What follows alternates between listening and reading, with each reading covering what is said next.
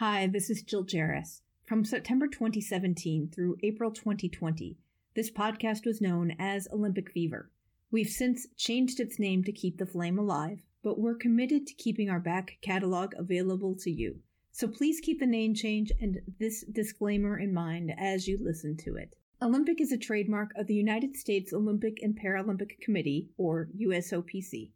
Any use of Olympic in the Olympic Fever podcast is strictly for informational and commentary purposes.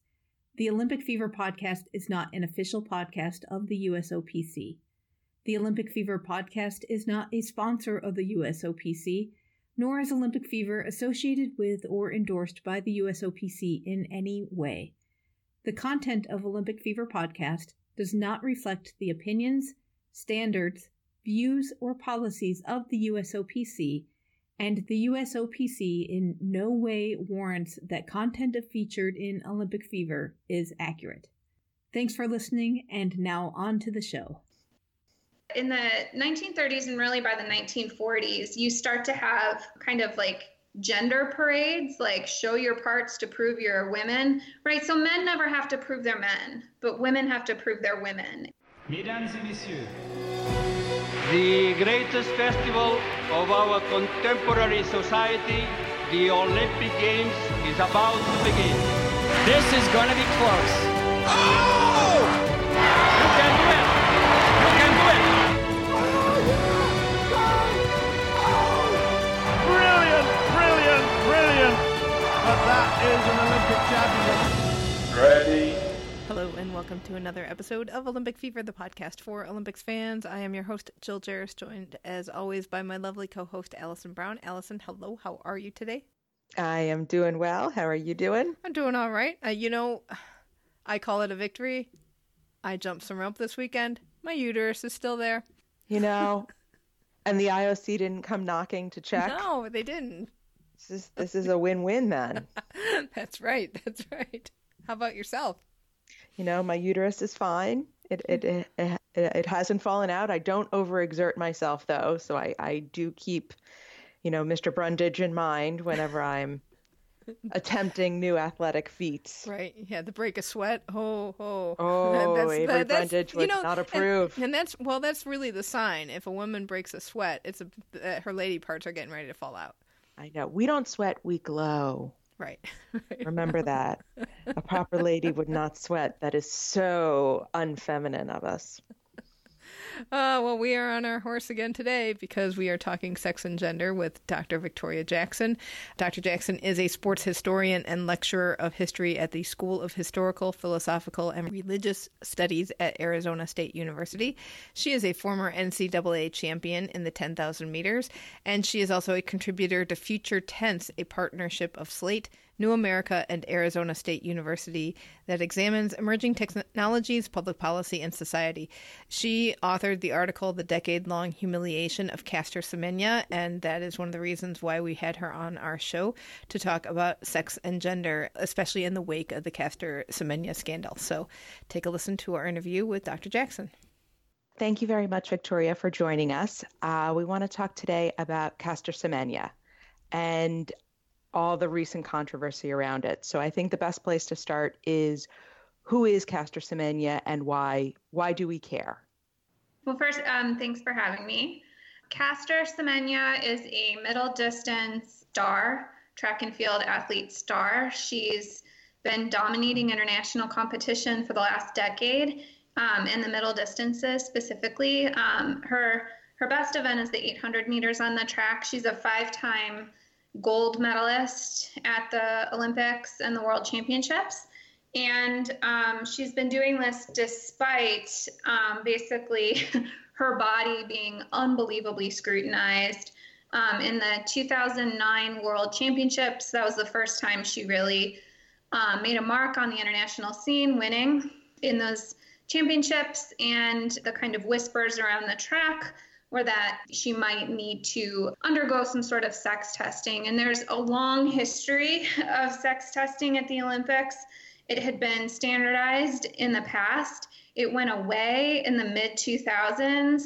But if people, if the whispers were loud enough, which is a bad policy, right? People just kind of culturally informed ideas about, you know, what gender categories bodies fit into. If there's enough whispers, then it will come to the attention of the national governing bodies and international governing bodies to then look into the person's body, which is a horrible practice. So anyway, um, she and, and, a couple other athletes were going through this in the mid 2000s. A couple Indian runners, a middle distance runner, and a sprinter as well. And at one point, I, I, believe a group of these women from the global south were kind of just like whisked away to have gynecological assessments and also kind of aesthetic surgery to make their parts conform more to what we think of as female organs.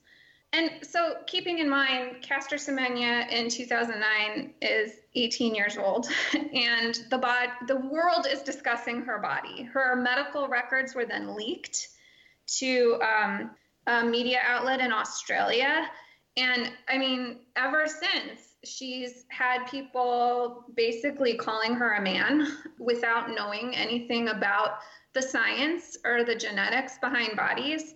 And it's a the bigger issue here is that we have two categories of sports competition competition, men's and women's, but we have bodies that fall along multiple spectrums that we try to fit into these two categories of competition. In any other case where we have kind of genetic difference, it's celebrated in sport. So if you're super tall, you're celebrated and play basketball or volleyball or something else that requires a lot of maybe high jump, something like that. If you have a body that produces more red blood cells than other bodies because of uh, genetic mutation, that's celebrated too. But when it comes to gender and ideas around gender, and particularly when it's a woman's body, somebody who identifies as woman, who is born and raised as a woman, who has genetics that are different from what we think of as a kind of typical woman body, then instead of celebrating that difference, we shun it and try to kick, kick it out of sport. When they talk about sex testing, what is that? What does that mean? yes. Well, it was originally introduced because of unfounded fears that men would want to achieve in sports so badly that they'd basically try to pass as women and achieve in sport as women, or that kind of authoritarian governments would force men to kind of try to pass as women and earn, you know, Olympic glory for their countries.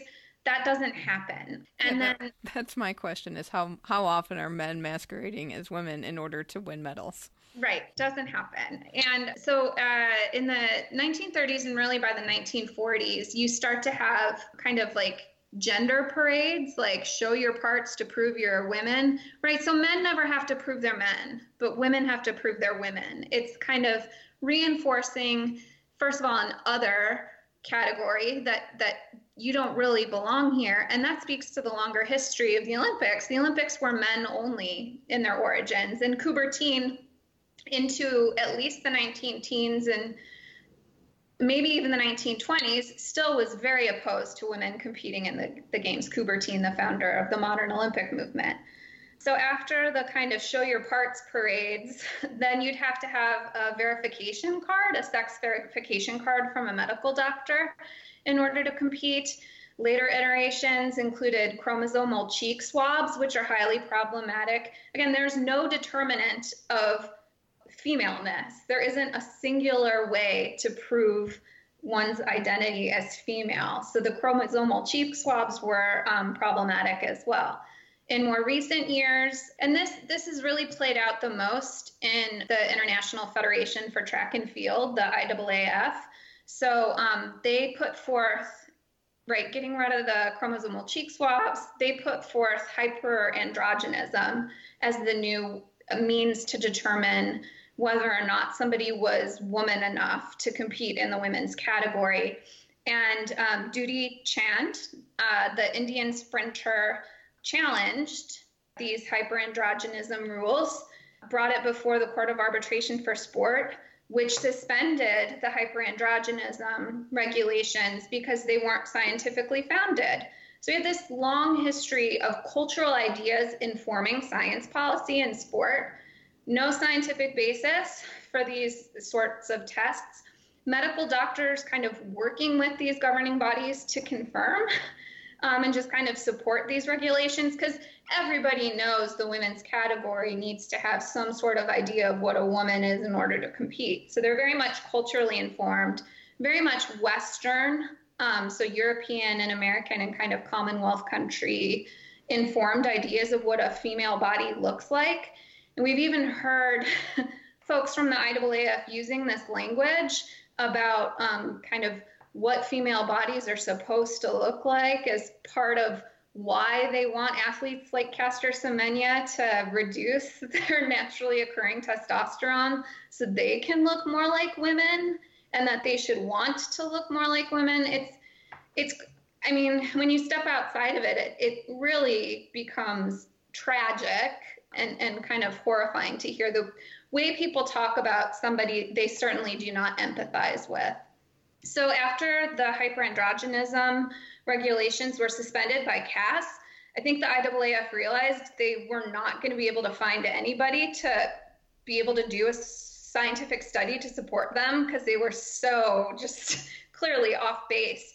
So they found a team to do a study um, and they changed it from hyperandrogenism to disorders of, of sexual difference, DSD. And um, they're still looking at testosterone, but they performed a study that showed that the events are cherry picked. They're Caster Semenya's events. So they're the middle distance races from 400 meters to the mile.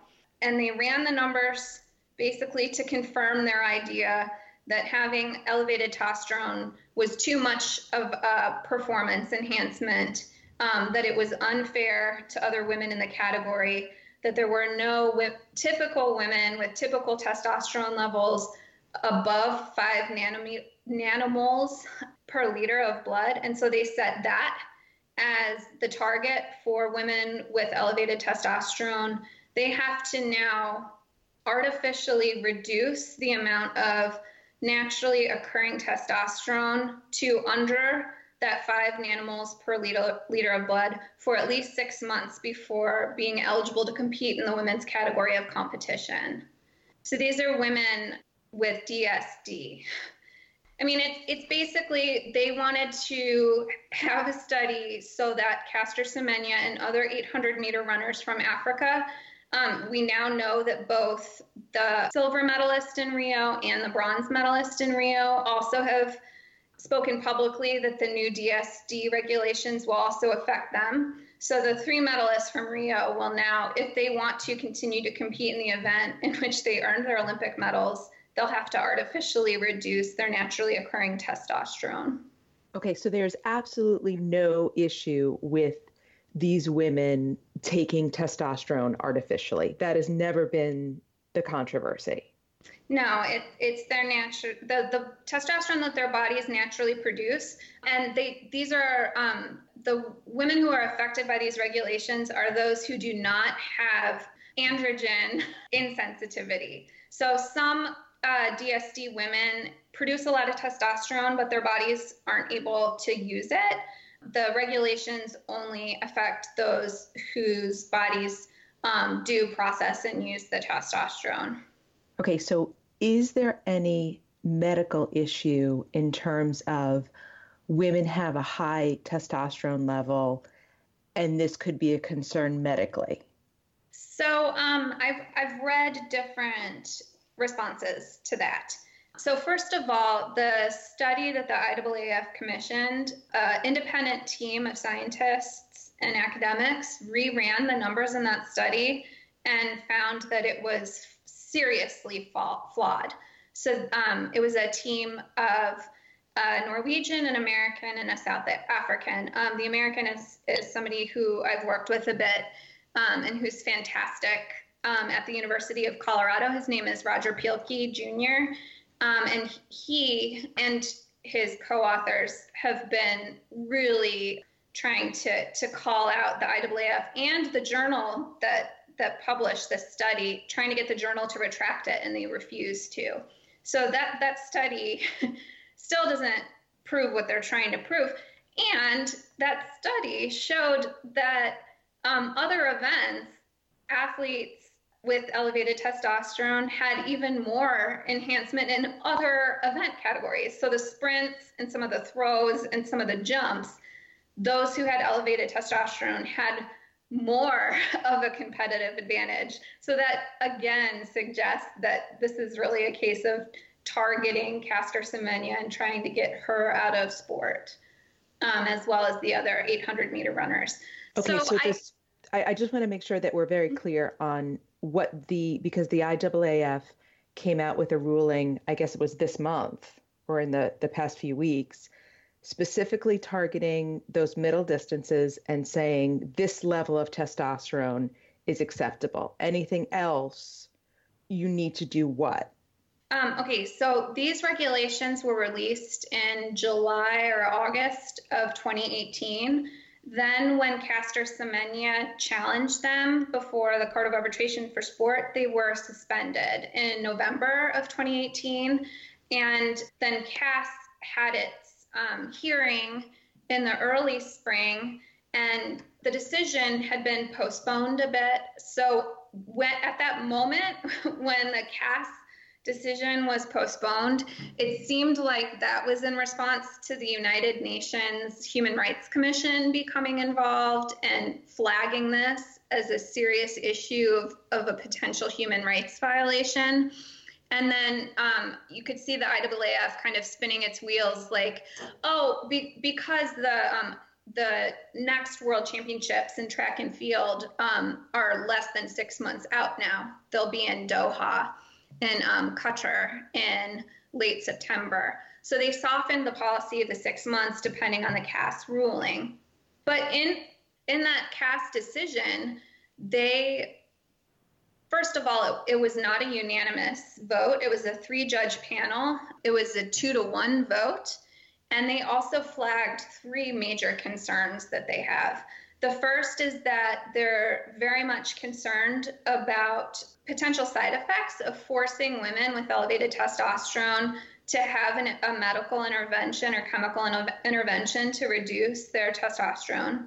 Second, they flagged the 1500 meters and above as two events that the science doesn't support that there's enough of a unfair com- competitive advantage for having elevated testosterone. So they asked the IAAF to remove those two events from oversight by the regulations. And now the third is escaping me.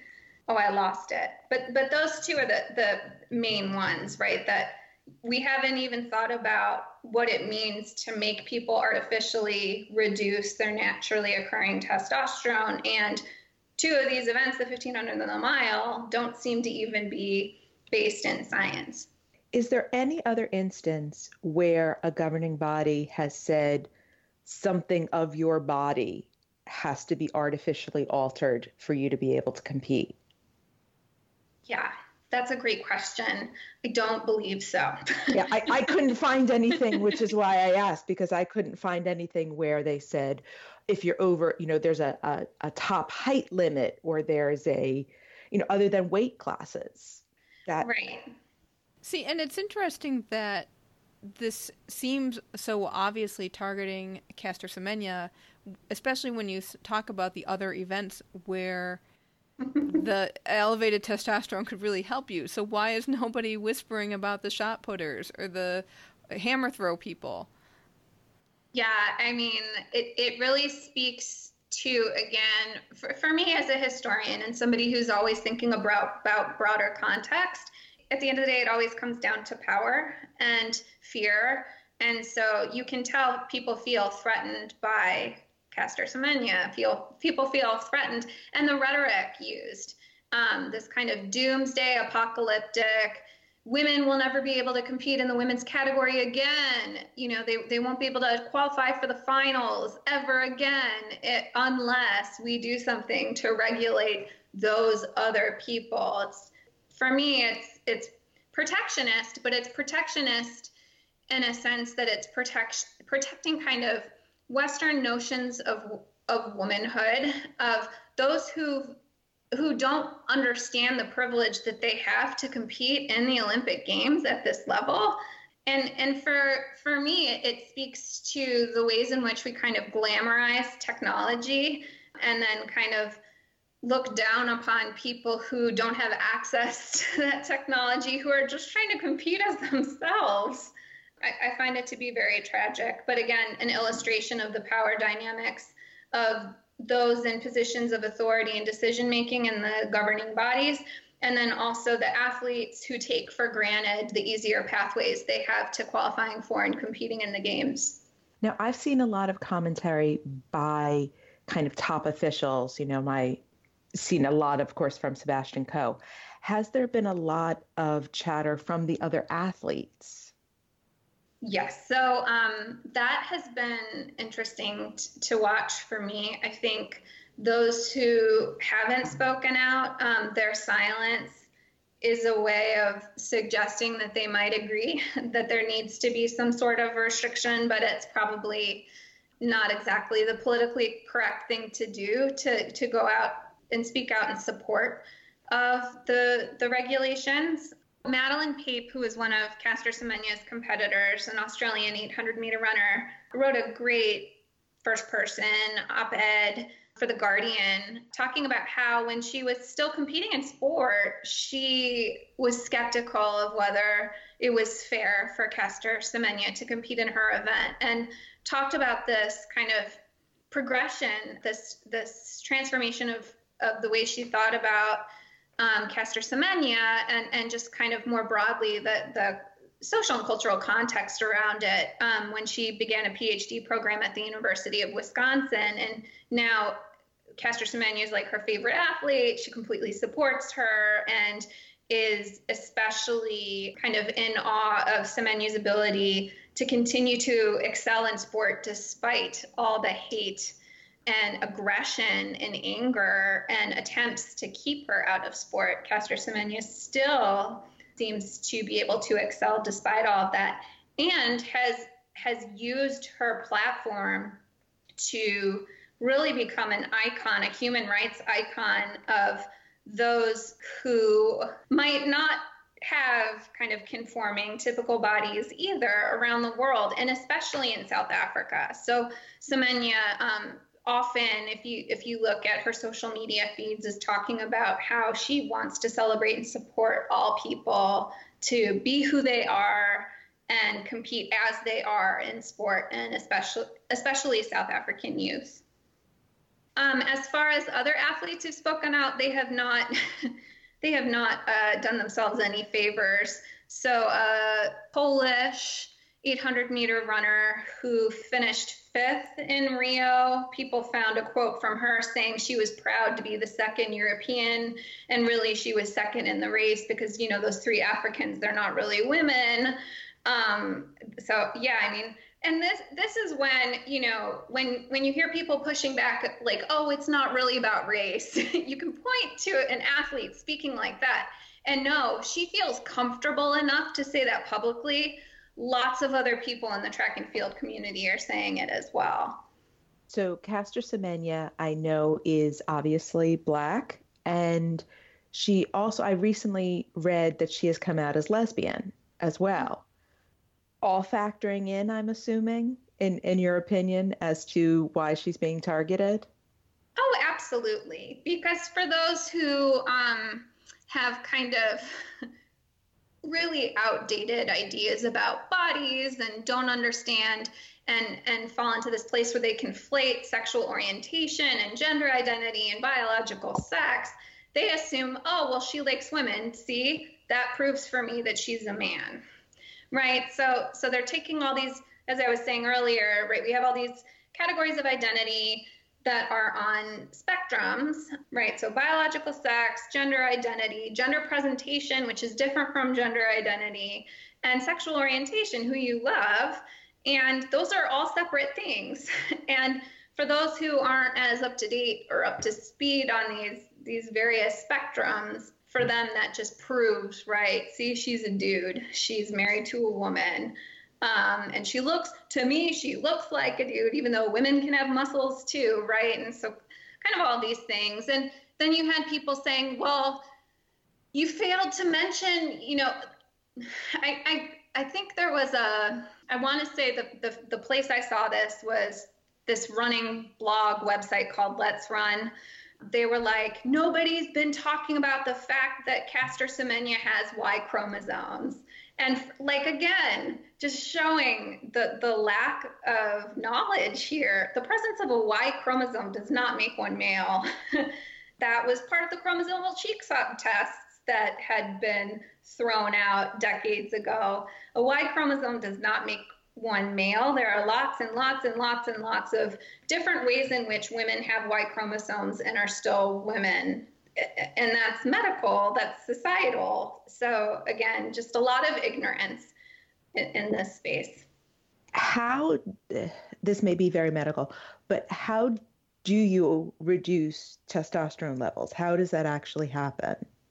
Yeah, this, this has been another conversation that's been playing out in the aftermath. Again, suggesting and signaling those who came up with this policy really were not thinking about what it really would mean to do this. I think their goal was really just to get these women out rather than provide a pathway for them to stay in sport in the women's category. And so I've I've seen, you know, one way is medical intervention, so surgery. Another is I want to say Paula Radcliffe. So she's the um, world record holder in the marathon. She's been part of this discussion and she was kind of putting forth the idea that all it would take is going on uh, oral contraceptive on the pill. I don't think that's necessarily backed up by science, but um, I also know that the vast majority of American elite training groups and distance running um, in the last decade have been getting their athletes to go off oral contraception because it was inhibiting performance. and also having uh, side effects. Right? There's side effects. Messing with hormones, if you talk to any gynecological doctor, hormones are messy. There, there's always differences in bodies and the ways in which those bodies react to hormones. And I'm not a doctor, so I'm treading cautiously speaking to this, but certainly it, it's it's unknown potentially um, problematic terrain to start altering the hormones and the hormone levels um, in your body, especially as an elite athlete. Where do you see this going? What do you see as the outcome for Caster Semenya? So they are um, now going through the legal system in Switzerland um, because of, I think, a lot of breaches and um, kind of just legal problematic issues that went on during the CAS arbitration. Caster Semenya's legal team is now challenging all of that in Swiss court. You know, she, she's gone on record to say that she's not going to reduce her testosterone. It was pretty bold of the IAAF to double down and, and not take the 1500 off of the events included in these regulations. I think CAS gave them a kind of way out, and they were like, screw that, we're all in. And I think a lot of people assumed, oh, that would happen and she'd just compete in the 1500 at the World Championships in Doha, but that didn't happen. Um, she's competing in the Prefontaine Classic um, coming up soon in the 3000. And that made me laugh um, because the 3000 is kind of a relic of the age not very long ago when it when the 3000 meter steeplechase was considered to be too dangerous for women so right you can't run the 3000 meter steeplechase we'll give you a flat 3000 instead so again just another example of this kind of unfounded science protecting women um, and you know restricting the ways they're allowed to compete in sport Okay, so here's my real question. What is Sebastian Coe's problem? Oh, that you know that's a really good question. Yeah, he, he is a fascinating individual to me, and for me, it opens up a greater kind of critique, growing critique I have of Nike. I mean, there's a there's a building named for Sebastian Coe on Nike's campus. Caster Semenya is a Nike athlete. Paula Radcliffe, somebody else who kind of increased the kind of hysteria by speaking publicly about the death of women's sports. Another Nike athlete. And then Nike produces all these kind of inspirational ads around Caster Semenya. Like they're at, they know how to market wokeness, that's for sure. But is Nike really, at the end of the day, more in support of the head of the IAAF, Sebastian Coe, who was a Nike athlete, who has a building on their campus, and Paula Radcliffe, who does appearances for Nike, who's a world record holder in the marathon. Like, it's fascinating how how. I mean, I feel like I keep getting played by Nike because I'm like, wow, that Caster Semenya ad is so freaking cool. But then I think more about it, like, wait a second, they're just capitalizing off of all of this. well, and that brings up a couple of different things with when you talk about Nike. Have they said anything about the, what their position is on her since she is a current Nike athlete? Or have they been pretty quiet? Yeah, you know, it one of the kits she was wearing recently didn't look like a Nike kit, and I was like, "Oh my gosh, are, is she no longer with Nike?" I I don't know. There's been a lot of silence, and it would be really interesting to see how they navigate this. The the Dream Crazy ads with Caster Semenya are through the Nike YouTube feed, so they're certainly still using her using her in marketing. But I mean, if I was Caster Semenya and I was like, wait a second, Nike has a building named for the guy who's trying to kick me out of my sport, like it would give me pause. Well, and then Nike's got another issue going on with how they've dealt with pregnant athletes, and I know you're you've uh, been speaking out about this as well. Yes. So um, Alysia Montaño, who's a multiple-time Olympian and World Championships competitor, she kind of had this tragic story where she finished off the podium in Caster Semenya's event, actually the 800 meters, multiple times and then had those medals upgraded when uh, women who fit it, finished ahead of her were um, testing positive for banned substances. And then she became kind of world famous when she competed in the US trials eight months pregnant and did that to raise awareness and generate a conversation and inspire women to remain active during pregnancy. Again, these kind of pseudoscientific ideas about what a woman is supposed to do while pregnant, not informed by reality or actual real science. So she wanted to do that to show women, you know, if you were active before you were pregnant, you can be active during your pregnancy too. And the, so what happened was Nike suspended her. Um, she was a Nike athlete when she told the company she was pregnant, they're like, great, that's awesome. Once you're back to uh, the fitness that's ready for world competition, we'll start paying you again. Like stating that in a positive, supportive way. Like, we're not going to drop you. We'll bring you back once you're ready to compete again. Well, what that does to women athletes is it causes financial stress, it causes serious anxiety and fear and guilt. Um, and then it also, Kara Goucher, another Nike athlete who um, uh, was a pregnant and then ended up switching companies because of the way she was treated during her pregnancy and postpartum recovery talked about how hard it was for her emotionally and how guilty she would feel because she felt compelled to rush back into competition. So she felt like she needed to maintain fitness and competitive elite, like ready for competition fitness through the pregnancy so that she could return to competition in time to qualify for another Olympics or international competition. I can't remember which year it was. Um, less than six months postpartum. That, like, wouldn't it be great if companies just committed to? And so, the purpose of um, this Dream Maternity video that Alysia Montaño produced um, in partnership with the New York Times opinion and media teams, and Lindsay Crouse, the um, opinion writer for the New York Times, was the producer of this this whole enterprise. Um, what they wanted to do was call out Nike for, again, kind of advertising and messaging equal opportunity and combating of misogyny and gender uh, gender inequality and discrimination and celebrating female athletes and supporting female athletes. So, like, if you watch those ads, you're like, yeah, Nike supports women, except they weren't supporting their elite women, especially those who were choosing to have families.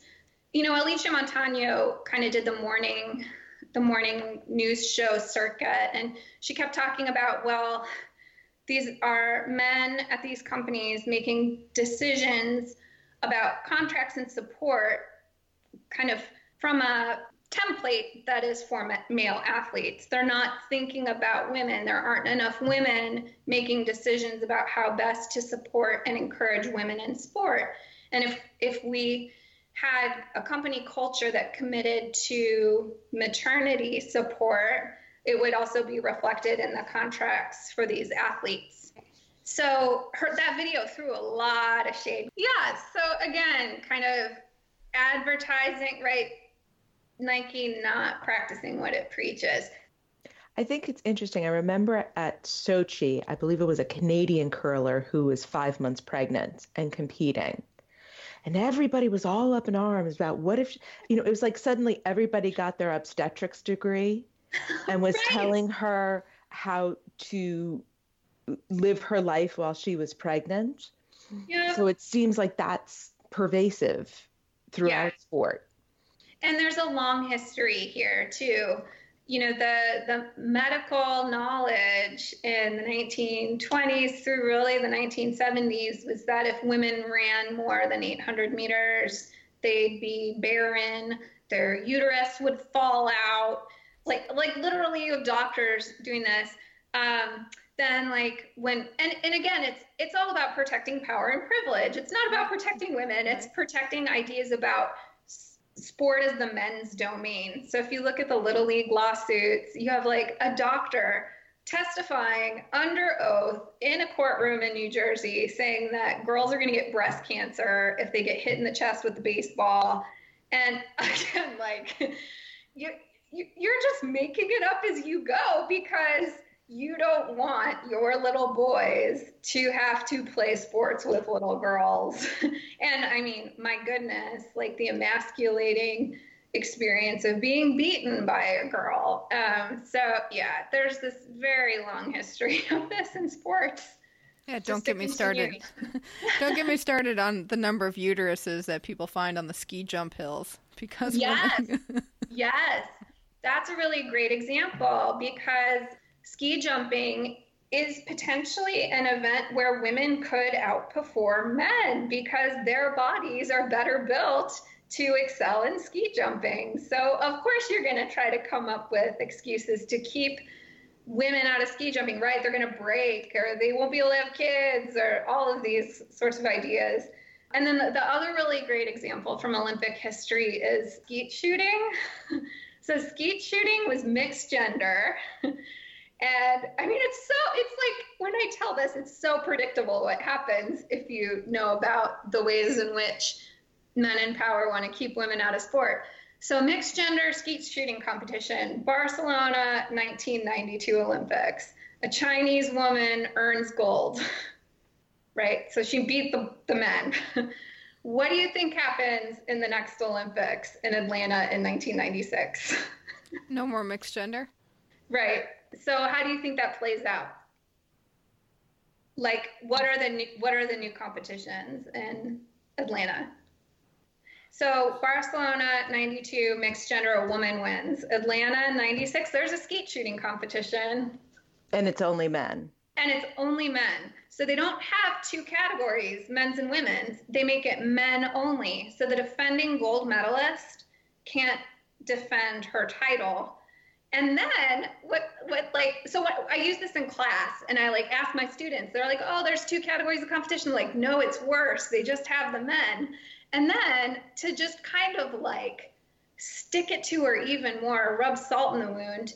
In Sydney 2000, they introduced the first women's skeet shooting competition. Like, so it fits into this narrative of like expanding opportunities for women in the Olympics. So it turns into this like positive, we believe in gender equity story.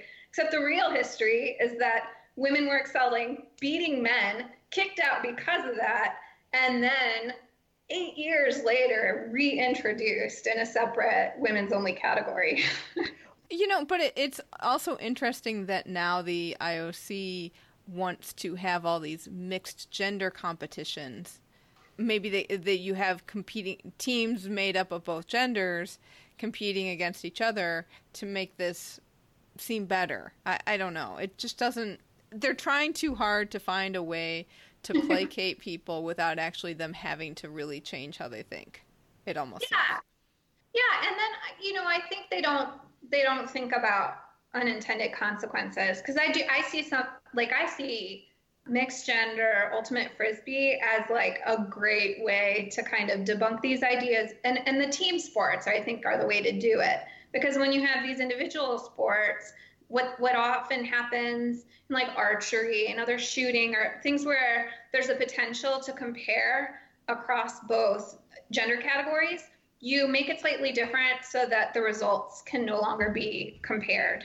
Um, so the distances might be different or the number of shots that are taken might be different. So it becomes a little bit harder to compare results. But the team competition, I think, is interesting to see if that if that ends up happening. I think there's a lot of potential there to kind of loosen our attachment and commitment to sex segregated sport or gender segregated sport.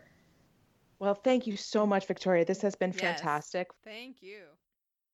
Thank you so much, Victoria. You can follow Victoria on Twitter at historyrunner.com, and we'll have a link to that in our show notes. We'll, we're also going to have a, a few links to some of uh, the articles we talked about, particularly the story Starfish Girl by Maureen McHugh, and we'll have uh, Dr. Jackson's response to that as well, and a link to her Caster Semenya story. You know, I, I don't even know where to start with that because it the whole the whole topic. I just shake my head, and that's not good podcasting. Good podcast. It's not me shaking my head, but that's that's what I'm doing here. We could have had seven episodes with Dr. Jackson because there were so many issues that we just kind of it could touch upon briefly. You know, the whole idea of Nike with the supporting women when they become pregnant and have to stop competing and then coming back. And I had posted on Facebook uh, an article about Allyson Felix, uh, track and field star, talking about her relationship with Nike and their support of pregnant athletes. So it's it's a multi-layered cornucopia of a honeycomb wrapped in an enigma. I mean, I don't know why it's such a com- I mean, it's such a complex issue in society. So why wouldn't it be a complex issue in sports? But it feels like it should be simpler in sports. yeah, you would Than think. it but yeah, the idea of change is probably very hard for many people to take. as is always the case. And we know when we spoke to um, Sarah Hendrickson about ski jumping and the whole idea of the IOC really concerned about a woman's future fertility, I'm like, let me worry about that. Thanks. Right, right.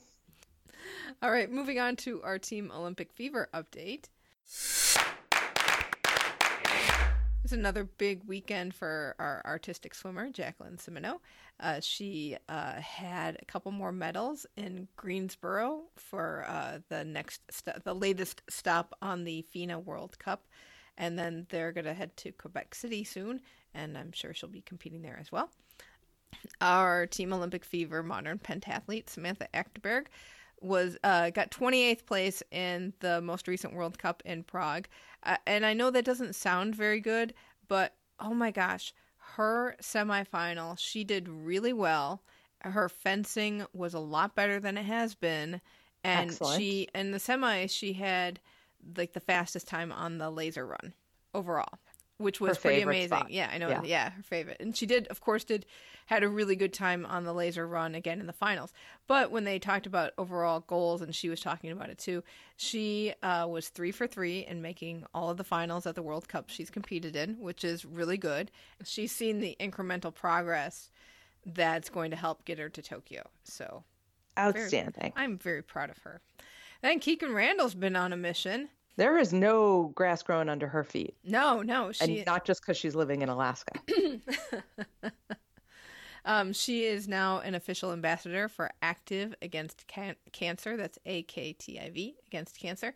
Their mission is to ensure that physical activity becomes an integral part of cancer treatment, and uh, you can find out more at aktivagainstcancer.org. And she's also going to be in Grand Rapids, Michigan, and a few weeks. There is the MSU Gran Fondo 7 bike ride happening, and that's a fundraiser for skin cancer. And Kikkan and Christian Vande Velde are going to be at a high carb dinner the night before the ride. So the ride happens on June 22nd, and if you raise enough money, you could get an invite to the high carb dinner with Kikkan and Christian. I can get behind a high carb dinner. I know, right? If anybody goes, let us know. Oh, yeah our Team Olympic Fever sport climber Josh Levin has been busy competing on American Ninja Warrior. There are some videos online of him in like the doorknob challenge. They're doing like head to head challenges, so it's really a lot of fun. Is there any part of his body that isn't perfectly chiseled? I don't. I don't think so. Holy cow! Our sustainability expert M Camp recently hosted a Q&A panel at Think Sports is the Spot, which is a network of international sports institutions, businesses, and academic organizations dro- joining forces to drive talent and innovation in sports. So it's nice to see that conferences are really concerned with the issue of sustainability as well. And speaking of uterus. Yeah, right? Oh, this is such good news. Oh, super fan Sarah and her husband Nick are expecting a baby this Yay! fall. Yay! So Team USA's newest fan will be here in a few months. We're very excited for you yes. both. Yes. Yay. All right, moving on to Tokyo 2020 news. Now, this is very confusing. Why? Because Aiba's out, but boxing's in. Okay, right. And this happened. The announcement came like literally a couple hours after we taped last week's show. so yes. We we didn't talk about the big news. Uh, one of the items from last week's IOC uh, executive board commission meeting was discussing what they're going to do about boxing for Tokyo because they've had issues with the AIBA for ever. Ever. Uh, yeah, and um, but the fact the matter is they want to still be able to have boxing as a sport in Tokyo and not hurt the athletes by just kicking AIBA out. But they are going to recommend to the full commission meeting, which is happening this June, that boxing will be in Tokyo. The IOC will figure out how to run the boxing tournament, but the AIBA will not have a part of it which is amazing. And it's interesting because you saw I saw the different headlines where the IOC press release was like, "Oh, the EB recommends boxing keep its place on the Tokyo 2020 sports program and suspension of the recognition of AIBA." Meanwhile, like the Guardian, AIBA stripped of right to run boxing tournament at Tokyo Tokyo Olympics. Right, the IOC trying to couch this saying, yeah, right? "We're going to have mm-hmm. boxing." And just so you know, AIBA is not going to be involved. And everyone else is like, Aiba's out. Aiba's out. I don't know what this actually means for the athletes. I mean, it means that they have the opportunity to compete in Tokyo, yes. But in terms of are we going to get a cleaner tournament? Are we going to get better officiating? Are we going to have eh, fewer issues with judging? I hope so. I'm not confident because where are you going to get all these clean judges? Right. And there's there's a couple of different elements too because the World Boxing Federation, so there are a couple of different federations, they've offered to help organize this. Oh, cuz it's the professional body. So that could be uh, an issue because it's not necessarily a recognized federation by the IOC. And because professional boxing is known to be such a clean and scandal free zone. Right. That's a, that's a great substitute for the AIBA. So there's that. And then the IOC decided to create a task force to come up with some kind of solution for this boxing competition, and they put in charge a man named uh, Morinari Watanabe, and his his experience really isn't with boxing. He uh, is the International Gymnastics Federation president, and so he he said in an article on Inside the Games that uh, he'd been instructed a couple days prior to chair this task force, and he's like, uh, I, I don't, I wasn't really prepared for this. I wasn't expecting it, but I'm going to Lausanne to analyze the situation, come up with a plan. Okay, I, I have two things to say to that. First, because gymnastics is just scandal free right now. Let let's get a gymnastics official to, to clean up the mess. But on the other hand, if you have ever been in a gymnastics gym, you know those girls can throw down. So he may know more about boxing than he thinks he does. they may be but little, but they are fierce. We shall see. We'll keep an eye on it because boxing is still still there. But God, uh, I hope for the athletes this this is going to be okay. We're just yeah, going to keep keep hoping. Well, on that exciting note, I think we should call it a day, call it an episode. I don't know if my uterus can handle much more we may be down for the count. That's right. That's right. So we're on the ropes, man. Right. So next week uh, we'll be talking about the 2026 bids because that was another thing they they talked about at this uh, IOC commission, and there's they've released a kind of interim report. So we'll be taking a look at it to to compare the two bids and uh, see if anybody has a clear edge going into the vote, which is going to be next month. So tune back in next week for that. We'd like to take a second to thank our Patreon patrons. They uh, help us by supporting the show and uh, providing much needed funds to help keep us going. And if you'd like to get in on the action, you can join at patreon.com slash olymfever. Uh, Patreon patrons at certain levels get bonus content, which is the end of the month. So I'm going to be putting together some bonus content for you soon. And, and, we got a lot of good stuff for bonus content this month. We we do have a lot of good. we do. We, yeah. I'm very excited about bonus excited content this well. month. Yeah.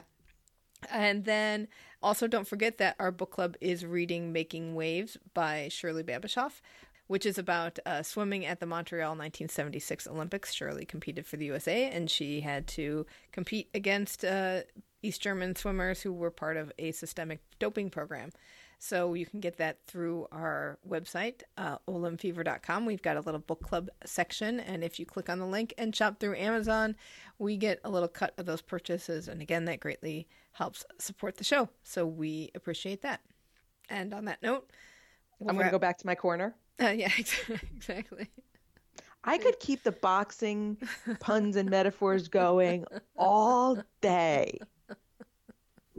On that note, I'm going to give Allison a standing 10 count while we wrap it up for this week. We'll catch you back here next week for more Olympic stories, and thank you so much for listening. Until next time, keep the flame alive. Stay in touch. Email us at olymfever at gmail.com. That's O L Y M fever at gmail. You can also leave us a voicemail at 530 763 3837. That's 530 70 Fever. We're on Twitter at Olymp Fever, and you can join in the conversation at our Facebook group, Olympic Fever Podcast. Thanks again for listening, and until next time, keep the flame alive. I can get behind a high carb dinner.